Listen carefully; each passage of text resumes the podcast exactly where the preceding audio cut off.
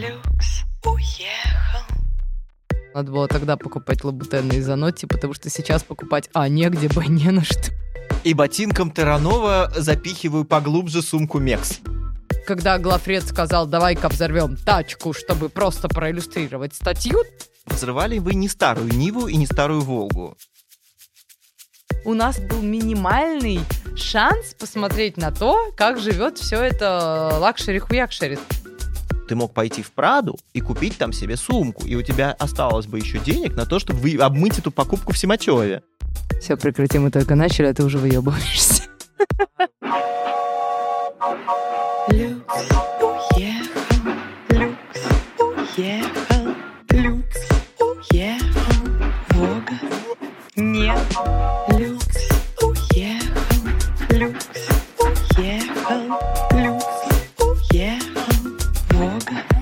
нет. Добрый день, дорогие радиослушатели. С вами мы, продюсер и стилист, авторы подкаста «Люкс уехал, Вога нет». Со мной мой коллега Кирилл, с которым мы знакомы, очень давно знакомы. И Кирилл — один из э, лучших стилистов славного города Москвы, а, возможно, и всей России. Ну и, соответственно, могу вам представить мою коллегу Анастасия, продюсер, с которым мы... Она говорила не говорить, сколько мы с ней знакомы. И Женщина скрывает возраст. отличный продюсер, прекрасная женщина, красавица, комсомолка, Все, спортсменка. прекрати, мы только начали, а ты уже выебываешься. И на пару мы придумали этот подкаст. И сегодня мы расскажем вам, как Люкс уехал и почему Вога нет, и что с этим делать. И как так вышло?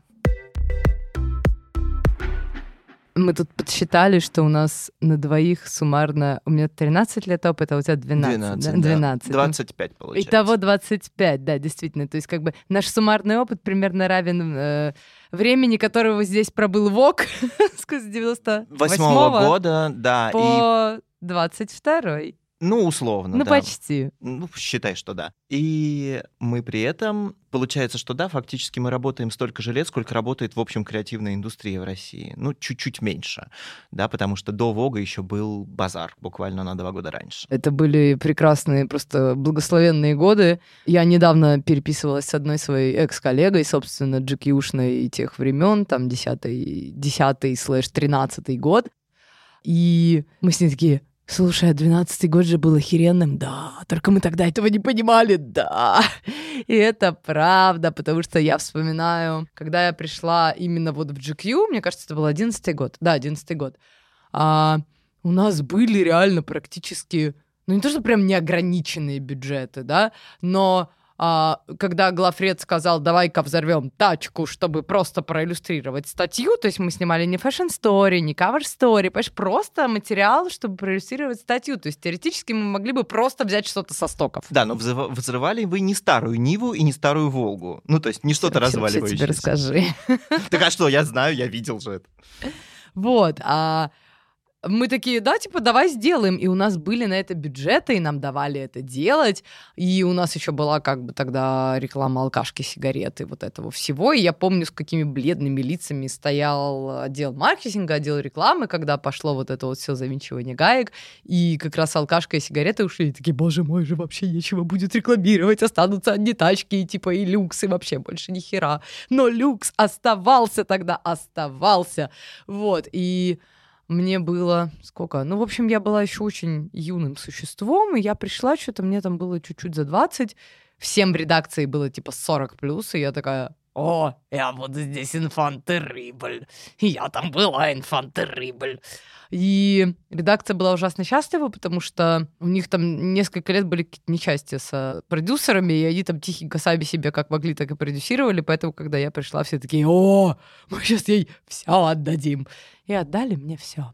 А что касается вот того, о чем ты заговорила по поводу того, когда ушла, ушли рекламные полосы, но остался люкс, я как раз очень четко видел, как люкс постепенно уходил. Это было изначально не так заметно. Ну, то есть многим кажется, что вот сейчас начались февральские события, и поэтому это все случилось произошло. в одночасье. Абсолютно Вот нет. давай, ра- ра- расскажи мне, потому что мне кажется, ты же работаешь более плотно со всеми этими Да. спиарщиками, с брендами. Расскажи, пожалуйста, как это происходило. Потому что я-то больше работаю именно с клиентами, которые компании, да, вот изнутри как оно было. Слушай, для меня самым, наверное, показательным, ну просто до Контенаста у меня уже был опыт работы, я много лет работал на фрилансе, но э, именно моя работа в Контенасте была наиболее показательной, потому что в первый год, когда я туда пришел, под Новый год я увидел какие-то совершенно нереально огромные горы подарков, а, их оставляли внизу, их поднимали наверх. Иди- то есть вот Да. ты- я ходил Да, мимо да, туда-сюда, да. а вот на следующий год я заметил большую разницу. Ну, то есть,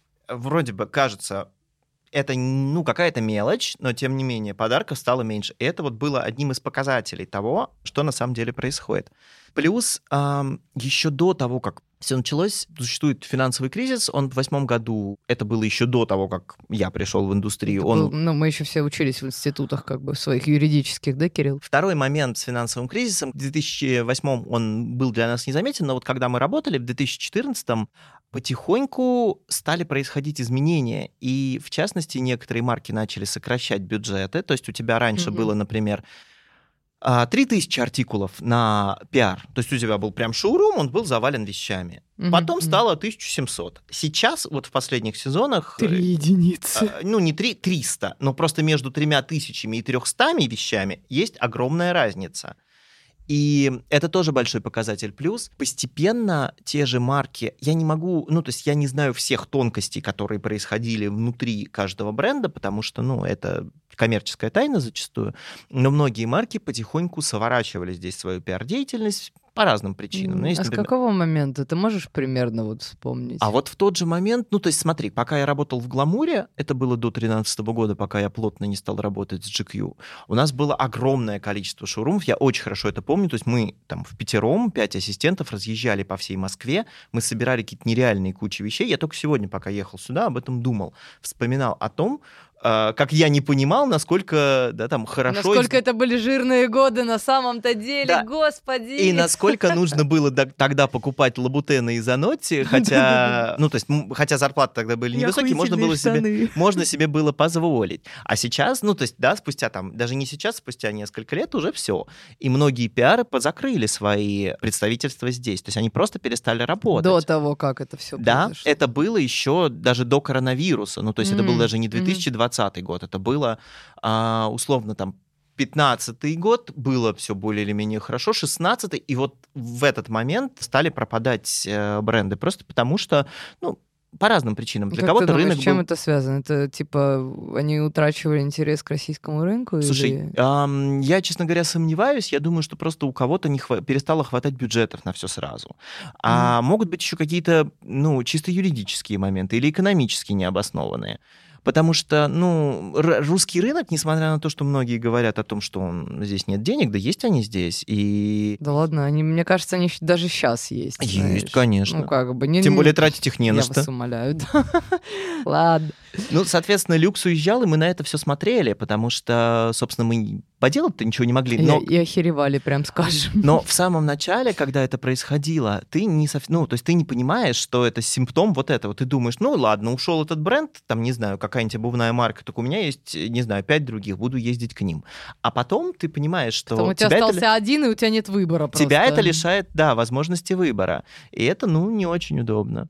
Слушай, а ты вот сказал про финансовую сторону как раз, про то, что надо было тогда покупать лабутены и заноти, потому что сейчас покупать, а, негде бы, не на что. И я, и я купил, и я покупал. Но Ты просто надо было покупать умница. больше. А, так есть, слушай, ну, разница в ценах, во-первых, да, и разница в курсах, потому что когда-то сюда, ну, опять же, да, давайте маленькие секретики, э, люди, которые рассказывают вам о том, что все образцы, которые есть в съемках, сжигаются, нет, это вранье. Э, этого, ну, как бы, возможно, что-то от- отправляется в... Па- Невозможно, а что-то действительно это так, отправляется куда-то в Париж, э, в Милан обратно. И сжигается там. Э, Вас, С конечно. ритуальными Да, танцами. для того, чтобы потра- для того, чтобы сжечь их, потому что здесь сжигать их неудобно, да, надо потратить дополнительные типа, деньги. не, не скрепно их здесь сжигать. Хотя почему скрепно? Скрепно. Ты помнишь, как резали Шанель? Да, это самую причем дешевую сумку выбрала, кстати Можно говоря. было еще поджечь. Поджечь, мне кажется, было бы эффектнее. Зря, зря вы ее просто разрезали. Как опытный продюсер говорю, взорвать или поджечь что-нибудь, что вы хотите уничтожить, эффектнее. Вот, еще можно было... Вот, я придумал прекрасный план. Берешь эту сумку, кладешь ее в жидкий азот, а потом разбиваешь кувалдой. Как терминатор такой, да? А, нет, извините, вот так он показывал, да, вот так, типа, класс, лайк. Вот, я к чему? К тому, что а, условно раньше, да, там в начале моей карьеры, когда я начинал совсем с небольших гонораров, ну, как большинство из нас. И, Раскрой нам цифры. а, слушай, Стартовый гонорар. Я, у меня были какие-то совершенно смешные э, деньги, вроде там трех тысяч за съемку, три тысячи за три лука. Но я Оу. уже, э, да, это было, ну, просто я типа уже... 2010 11 Да, 11-10 Мгм. год, это, ну, как бы я, опять же, да, для человека, который учится, это все равно, это, во-первых, прикольно, а во-вторых, это все равно какие-то деньги. ты такой, бля, за это денег еще дают, класс. Собственно, это было примерно так и было, когда я выбирал э, работу. Я думал, о, мне это по душе, блин, а если мне еще и заплатят за это, вообще будет прекрасно. Да, да, я тебя прекрасно понимаю. Вот, и ни- никто ничего не может мне сказать. Вот, и а, в какой-то момент когда-то можно было себе позволить, а, условно, на зарплату там, младшего редактора, она не была огромной, в больших издательских домах они никогда не были огромными, но при этом вы еще могли заниматься всякими разного рода халтурами. Ну, плюс это создавало вам, давай смотреть правде в глаза, это создавало вам социальный капитал. То есть у меня до сих пор некоторые проекты, которые ко мне приходят, ко мне приходят потому, что обо мне помнит народ, с которым я работала в Конденасте. И при слове продюсер у них зажигается, знаешь, автоматически нейронная сеть ведет к моей фамилии. Это, с одной стороны, дает тебе социальный капитал, с другой стороны, это тебя определенным образом обязывает, потому что, да, ты видишь все эти дорогие вещи, тебе хочется. Статус облигаторий, знаете ли. А с другой стороны, опять же, ты все равно что-то получаешь бесплатно, что-то получаешь со скидкой. Но мысль моя какая? В том, что когда-то на эту зарплату, условно, ты мог пойти в Праду и купить там себе сумку, и у тебя осталось бы еще денег на то, чтобы вы- обмыть эту покупку в На Симачеве. доширак. Ну, не дошираком, нет, ну, нет, нет, нет. А, слушай, можно было себе позволить, просто, ну, то есть ты не мог шиковать, но ты мог себе, то есть тебе не нужно было откладывать, тебе не нужно было там стараться, ты мог, ну, то есть, Пойти и купить. да, Мы с Кириллом обожаем «Дьявол носит Прада», можем цитировать его просто на двух языках. Я, может, что на немецком могу, если посмотреть пару раз. Details of your incompetence do not interest me. And Emily. And Emily, what did you wanted to ask me? And actually, so. Помнишь, там как раз эта сцена, где она приходит к... Как его? К Стэнли Тутчи? Да, да, к Стэнли Найджелу. Тучи, да, к Найджелу, и начинает жаловаться, что, типа... Вот ее никто не любит, да, никто что, не ее, что ценит. ее не ценишь, она, типа, впахивает, а никто не ценит, вообще все, все такие мудаки, а она золотце. И Стэнли ей отвечает, что... Найджел ей отвечает, что, знаешь, деточка, ты сопричастна, типа, великой истории, которая э, и искусство, и для кого-то, может быть, для, какого, для какого-то мальчика где-то, который живет где-то там в Техасе, да, на ранчо, этот журнал — это свет в оконце, да, и он его смотрит, и он мечтает о том, каким он будет, и как э, сложится его жизнь, и этот журнал будет его путеводной звездой, потому что больше-больше до интернета, до Инстаграма у нас, правда, у нас был минимальный шанс посмотреть на то, как живет все это лакшери-хуякшери, согласись. То есть это были Конечно. некоторые фильмы, и то это, как правило, был Голливуд, да, и это было очень далеко.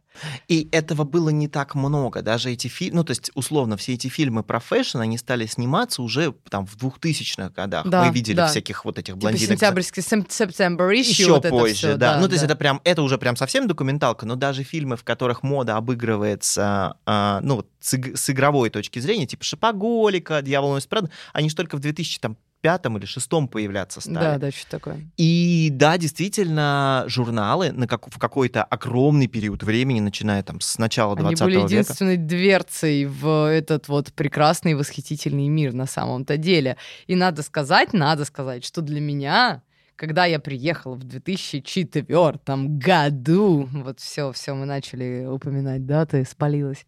Вот, а, я приехала поступать в универ, а, и я приехала поступать в МГИМО, поступила на бюджет, да, и я такая прихожу, первый день такая девочка из Киева вообще приехала из, из обычной семьи. А вокруг меня, значит, все вот эти одногруппницы, значит, со своими диорами, шанелями, вьютонами. Я такая, господи, блядь, где я, что делать? И ботинком Таранова запихиваю поглубже сумку Мекс. Именно, именно, и откуда ты знаешь, просто именно так это все и выглядело, да, и мой, мой этот свитер, да, который как раз на, на, на Эмили. Печальный голубой свитер. Печальный голубой, голубой свитер, да, да, все именно так и было. Вот, и я реально там на каком-то там первом, втором курсе я покупала эти, блин, воги, а он дорого стоил реально. У меня была стипендия повышенная моя, типа 2000 рублей за то, что я была отличницей. А ВОК стоил рублей 100. А ВОК стоил рублей 100, как бы. Еще там 4000 рублей мне присылали мама с папой. И ну, короче, и типа, и эти, типа, 100 рублей для меня были... Ну, это 20% дов- от твоей довольно, от да, твоей стипендии. ощутимой суммой. И я покупала эти воги, потому что, ну, для меня это реально было про сопричастность, потому что это было задолго до Инстаграма, это еще не поверите, дети, было такое время, это было до ВКонтакта. Вот, то есть соцсетей еще не было, знаешь, был дневник на Russian Gothic Page, прости господи. Вот, но для меня действительно это было вот тем а, окошком и той сопричастностью, да, и меня это, ну, отчасти меня это сформи- сформировало настолько, что когда я закончила, наконец, свой гребаный университет, я реально, я сразу хотела работать в Конде Насте. Слушай, но от- интересно, что ты не хотела работать в Конде Насте юристом. Не Или ты хотела? Не хотела я работать в Конде Насте юристом. Слушай, ну на самом деле это немножко... У меня нет э, такой вот волшебной истории про то, как я там что-то читал под подушкой, что-то я мечтал. Нет, у меня всегда все шло как-то очень спокойно, по накатанной. Когда... Сначала на юрфак, а потом стилистом, с кем не бывает. Нет, на самом деле было не так, потому что э, поступать я, ну, я поступил, все было прекрасно, но э, мне хотелось-то изначально заниматься журналистикой. И я... Ты моя радость, я тоже на МЖ хотела Вот, вообще-то. я, мне хотелось заниматься журналистикой, я писал статьи, и в какой-то момент познакомился с ребятами, которые хотели запустить журнал. Мне очень хотелось писать, мне очень хотелось работать, э, быть причастным реально к какому-то вот глянцу. Но это было уже позже, потому что когда я учился в школе, для меня все эти слова от моих одноклассниц, потому что у меня были такие одноклассницы, которые тоже ходили с Прадами и Луи Виттонами и думали, что они а, звезды, я бы сказал, что мне интересно, что с ними сейчас, но мне не интересно на самом деле. Вот. а, И в какой-то момент все шло просто, все было очень органично. То есть у меня нет вот этой правды, вот этой истории о том, как я хотел, мечтал и попал. Я как раз, получается, что-то из разряда, что-то среднее между вот этими мечтателями, которых я видел очень много, когда пришел в издательский дом, О, сколько их упало в эту бездну. да, которые дум, вот, которые мечтали, очень хотели из какого-то маленького городка, они приехали, вложились, пробились, пытались. И другой категории людей, которые снизошли, но они снизошли не так, что а, б- была, правда, и такая часть, которая, знаешь, хотела заниматься чем-то серьезным, но они чаще всего не шли в фэшн-отдел. Мгм. Были просто вот эти вот очень сильно избалованные люди, которые думали, что «О, мне ваша зарплата, меня она не очень интересует. И я вот где-то посередине, потому что, ну, то есть моя семья абсолютно обычная, но при этом я в какой-то момент для себя понял, что, ну, мне, как и тебе, юриспруденция совершенно неинтересна, Вообще но не зато лежит. полуголый Вообще не стоит. Зато полуголые девицы это прикольно, да, и у те- тебя, ну просто правда, это же, я понимаю, почему мы раньше так интересовались и почему сейчас люди так э, засматриваются на а, весь этот глянец, просто потому, что это очень манящий мир, несмотря на то, что он сейчас стал гораздо более известным, да, то есть благодаря кино, благодаря социальным сетям люди стали гораздо лучше узнали, что происходит и как он устроен, да, но э, вместе с тем, что они теперь знают, как он устроен, есть еще и обманка в том, что они думают, что это на самом деле так, а мы-то в соцсетях и во, всех, во всем этом кино показывают только самое лучшее. И вот моя история, она где-то вот между этим всем, потому что, ну да, это красиво. Я люблю все красивое, это красиво, красивее, чем, например, э, не знаю, составлять какой-нибудь договор по купле-продаже земли и э, заниматься Да. судебным делом про то, как они делили сказку «Репка». И я к чему? К тому, что журналы на протяжении очень долгого времени прям царствовали. У вас не было, просто хотя бы потому, что у вас не было альтернативы. Но есть другая проблема, что в какой-то момент журналы не просекли фишку. Вместо того, чтобы каким-то образом меняться, они продолжали надеяться на то, что все будет хорошо, и, э, ну, скажем так, наплевательски относиться и к персоналу, и к блогерам, пока в какой-то момент блогеры их не вытеснили. Ну, ты прав, реально, что журналы не просекли фишку, потому что было вообще-то понятно, что мир меняется, он делает это довольно стремительно. Им на самом деле, на самом деле стоило, наверное, с блогерами как раз коллабиться, потому что дело в том, что, смотри, GQ выходил типа 100 тысяч, и все знали, что это завышенный. Не 100 тысяч, тираж. конечно. А 100 тысяч это сейчас как бы даже не очень большой блогер. То есть та же Митрошина со своими двумя миллионами, это как сколько? Д- 20, 200 GQ. У меня не очень хорошо с математикой. Я гуманитарий из палаты меры весов, поэтому пошла на юриспруденцию. 2 миллиона — это 20. 20 Ты вы таких. хороший, 20. Спасибо, дорогой. Мне ведь потребовалось время, чтобы посчитать, но я посчитал. Молодец. Вот. э, И понимаешь, и плюс журналы, такая тоже штука, они всегда очень сильно прогибались под рекламодателя. Мгм. То есть они такие, ну, про пидоров мы писать не будем, прямая речь, да? Ну, вот реально прям, потому что, типа, это не понравится нашим рекламодателям.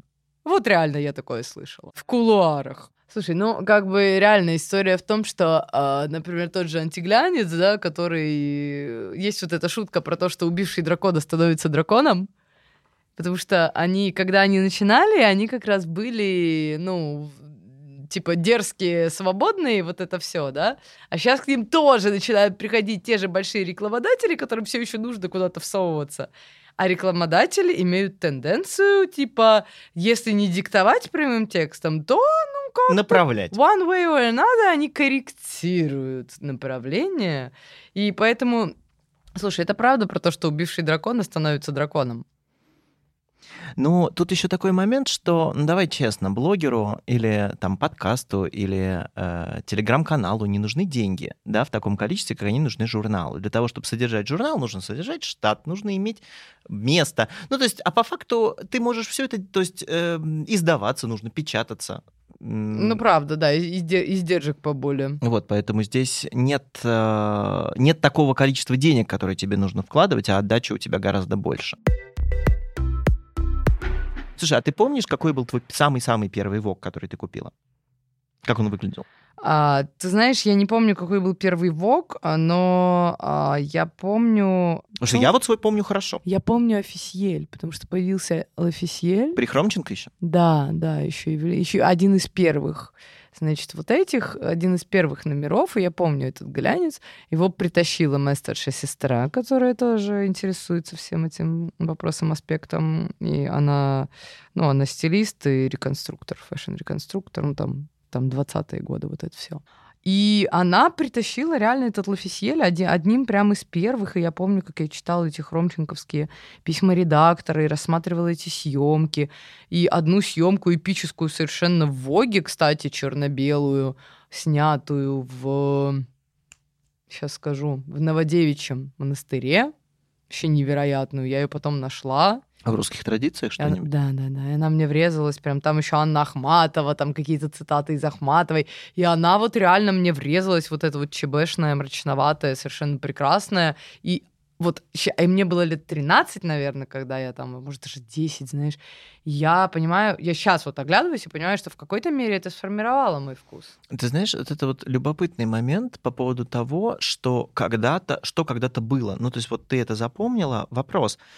А, во что, опять же, выродился современный глянец, потому что, когда ты смотришь на старые съемки, на старые журналы, ты думаешь, ого, вот это масштаб, вот это масштаб, который невозможно повторить, а попробуйте это сделать. Ты не, ну, то есть, да, понятно, что у блогеров тоже есть свои возможности, но все равно огромная команда, которая работает над чем-то масштабным, это запоминается, особенно, ну, понятно, что особенно в детский мозг это впивается, но тем не менее у нас, вот даже твой пример с машиной, да вообще все эти масштабные, красивые, большие съемки, они конкурентоспособны были, потому что люди в них вкладывали силы, время и деньги. Потом люди, ну, то есть потом у нас стали делать, а зачем нам делать свое, давайте синдицируем. Синди- Синдицировать означает взять э, за очень маленькие деньги, а то и вообще не заплатив что-то у другого подразделения этого же журнала. Ну, то есть, например, из британского или из американского или из французского.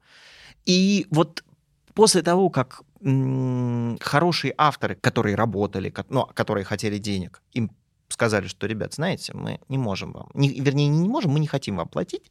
Соответственно, качество стало падать, а и мы начали нанимать студентов, мы начали а, на всем экономить, соответственно, и качество журнала не могло не упасть. Ну, потому что невозможно делать а, ВОК по цене журнала «Крестьянка». Так не бывает.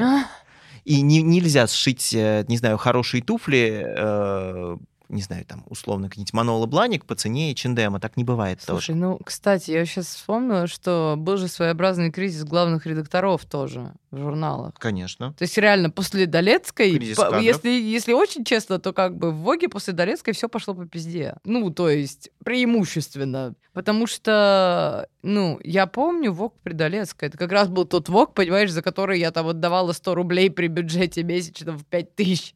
Ну, тут еще вопрос силы личности, потому что Долецкую специально для этого м, не то что придумали, да, ее наняли, я, Ее пред- затем позвали. да, я предполагаю, что, ну, она тоже вела там сама, и люди, которые а, приезжали там, помогали ей из Британии или из Америки, они тоже приложили к этому руку, Да, конечно. потому что я, ну, как бы... Да, я- конечно, им нужно было захватить рынок, понимаешь, Я- разумеется, они присылали сюда как бы лучших. И я думаю, что они работали в том числе и над ней самой, над ее имиджем, потому что Марь это Бесёва, такая да, И, да. ну, как бы такой персонаж, и главный редактор, это основополагающая журнала. Я очень хорошо помню свой первый ВОК.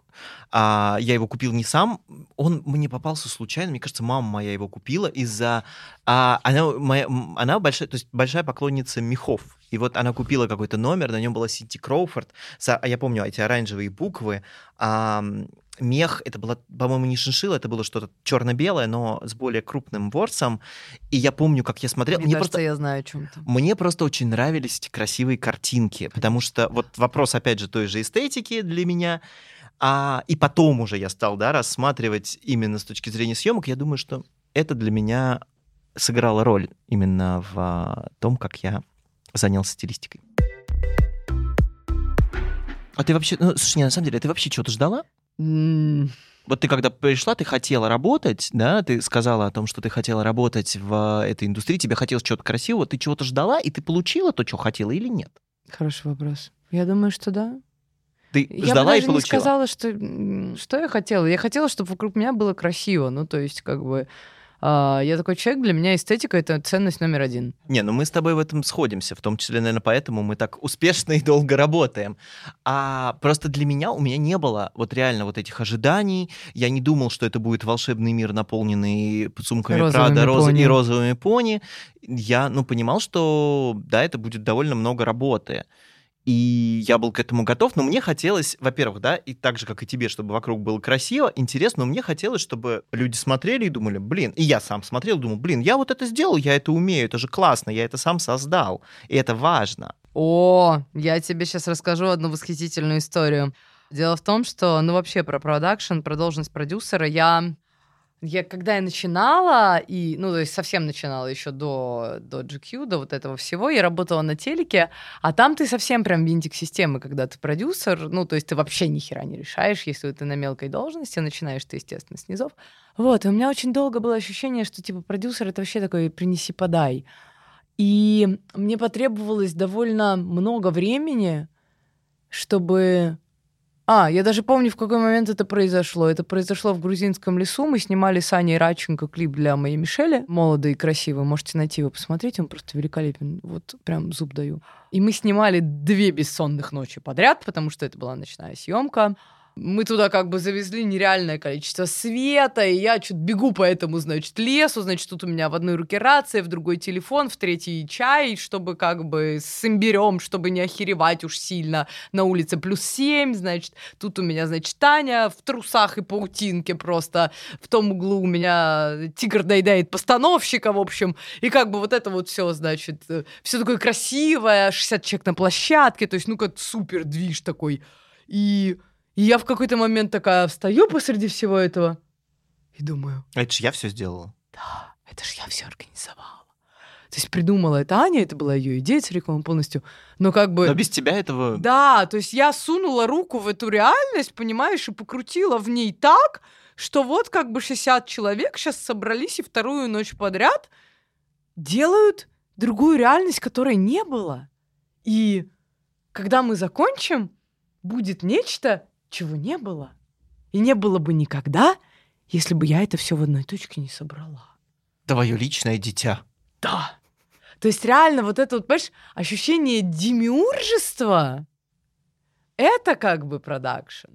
Ты творишь реальность. Чем мне нравится стилистика? Тем, что это визуальное воплощение. И когда я делаю съемку для журнала, я еду в метро и вижу, как рядом мужик читает журнал, и вижу, как он рассматривает картинки, и я знаю, там мое имя. Потому что я могу сказать, да, я сделал, вот я вот этого мужика одел вот в эти брюки, и вот в этот пиджак, и вот в эту рубашку.